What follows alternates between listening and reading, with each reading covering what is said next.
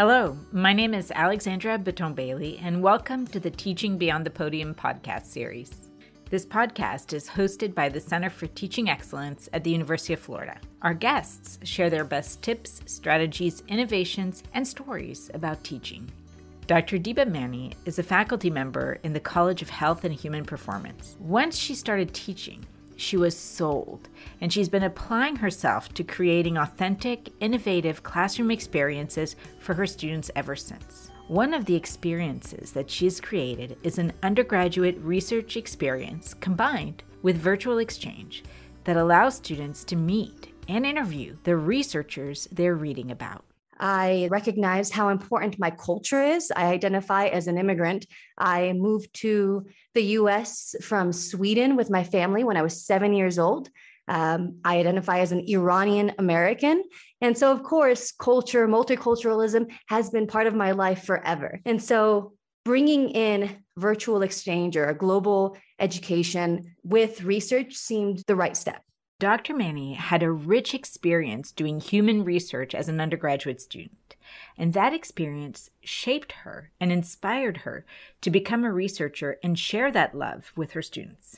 So, when I started off as an undergrad, I was pretty much passed between the PhD students that were in that lab. And I did everything from staring at Excel spreadsheet and moving numbers around to actually assisting with data collection the lab that I was involved in throughout my entire undergrad through graduate career was the same one, and it involved human research. So we worked with young adults, middle aged, and older adults.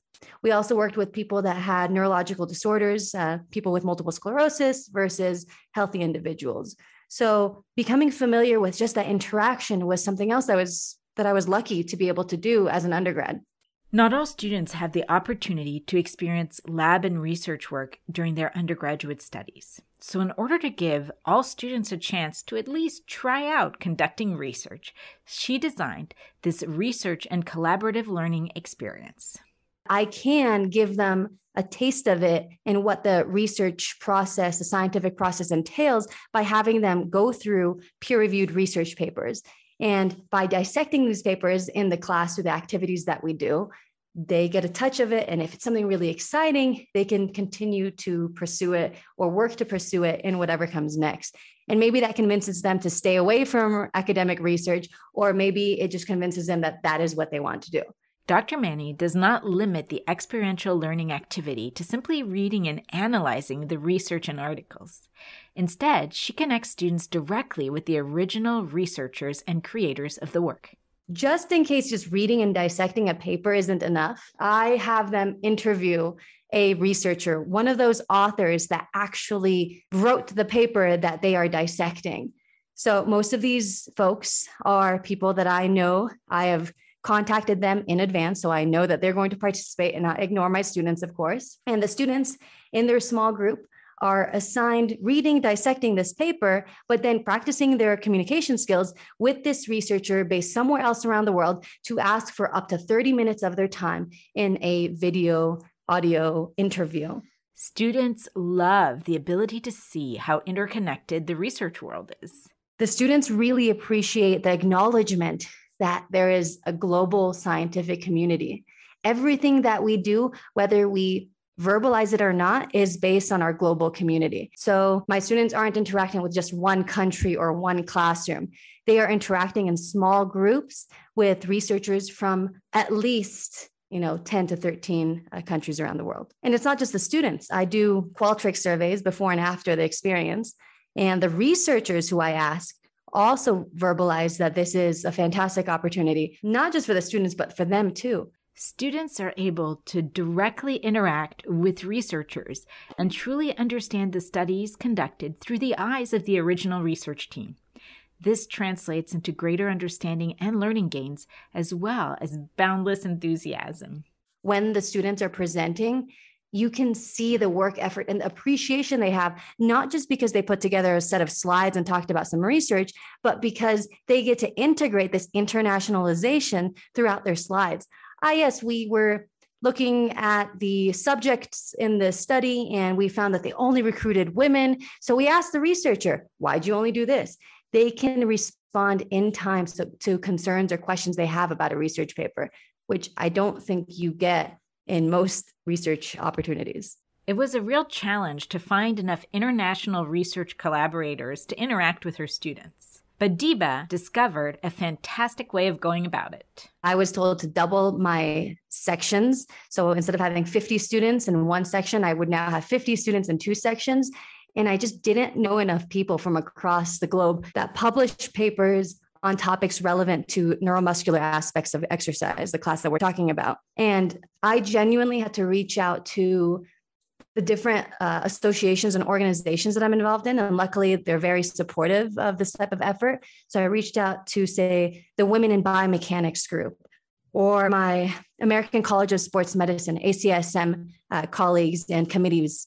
And I went onto Twitter and told them what I was trying to do. And it was in that way that I was able to recruit more researchers to participate in this. So now that you're sold on this idea, how would you even get started? What materials are needed? So I make sure to have appropriate documents. And then I, of course, verbalize it during lectures, whether that's pre recorded or live, about the importance of developing our professional skills and our intercommunication, interpersonal skills. I provide templates for all the materials that my students are expected to submit back to me. So if I want my students to create a slide deck based on the research paper, I will tell them these steps that make up that slide deck. I give the students uh, rubrics, of course. And so the rubric makes sure that my students and I know what's expected so that I can use that as a template to grade my students, but also they can use that template in developing their material.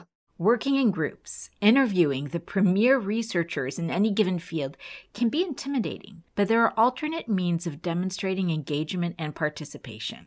Not all of the students are excited to do this, and most of them are a little nervous. That is partially why we implement this randomized group setup. So the students that might want to pursue that component do. All the students are expected to join in this interview process, but not all of them might speak up. One of the challenges Dr. Mani encountered was that students needed a little bit more preparation. Scaffolding the activities is a great way of doing this.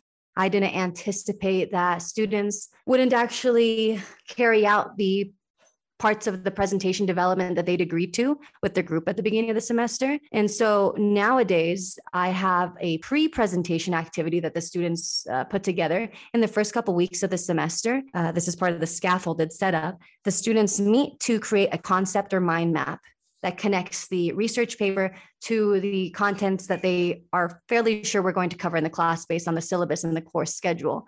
And then they agree to a timeline for when they're going to commit to submitting their components of the paper or the presentation. Uh, for example, student A might be responsible for putting together the introductory slides. Student B might be responsible for contacting the researcher, CCing everyone else on the email, and putting together the methods. And maybe student C is doing X, Y, and Z. So they commit to these different components at the beginning.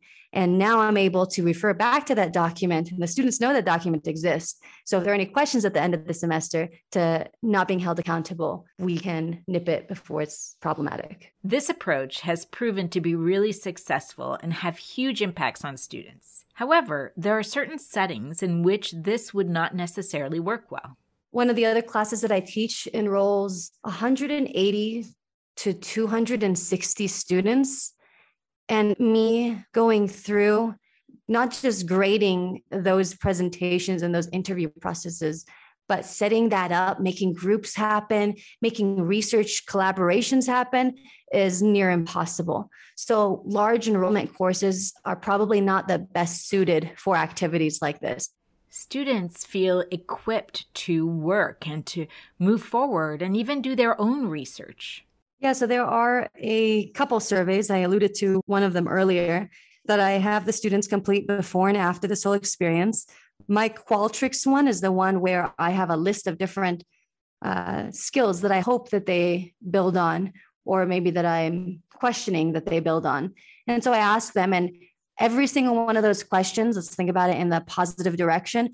The majority of the students say, Yes, I feel like I have augmented my ability to present scientific information. Or, yep, I agree. I am more comfortable with communicating with somebody from a different culture or country.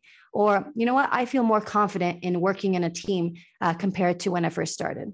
As always, start small, connect with other faculty, think creatively. How might this great idea be adapted to your field?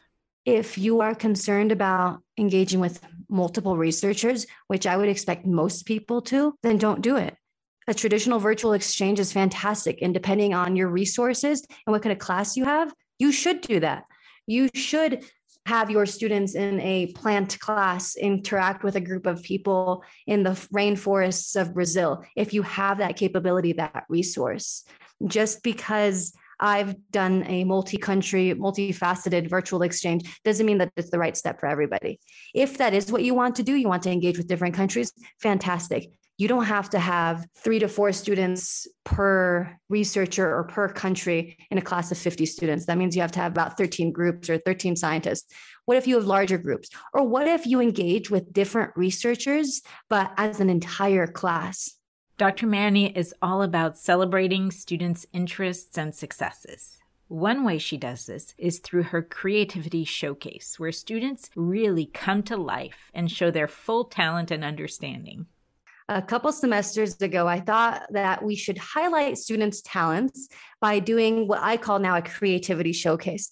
The first semester started off as extra credit and like almost everybody participated. The next semester was required, but for minimal points. So I open up towards the end of the semester the opportunity for students to use whatever medium they want to highlight a topic that we talked about in class or to expand on a topic that's relevant to the class, but we haven't covered. So maybe we talked about neurological disorders, but we didn't talk about that particular disease. Or maybe we talked about the reflexes and the student decided to make a video about the knee jerk reflex. Whatever it is, the things that they come up with is just like mind blowing. I had a student create a weekend edition skit where she created jokes in a recording and pretended that she was the, you know, humorous newscaster about topics covered in the course. Or another one, bake this like amazing multi-tiered like dessert uh, where she like created the parts of the neuromuscular junction and then she talked about that in a little photograph or video i think that she posted to the class to highlight this I have students who write poems, and it's like that's amazing. Like you connected it to your grandmother who uh, was born and immigrated from Cuba, and you connected that to the polio virus. Like the things that they like do, Alex. Like I should have done this forever ago, but it's it's rewarding for me, and I think it's fun for them to share something. Thank you for listening to this episode of the Teaching Beyond the Podium podcast series. For more helpful resources developed by the Center for Teaching Excellence at the University of Florida, visit our website, teach.ufl.edu. We're happy you joined us, and we hope to see you next time for more tips, strategies, and ideas on teaching and learning.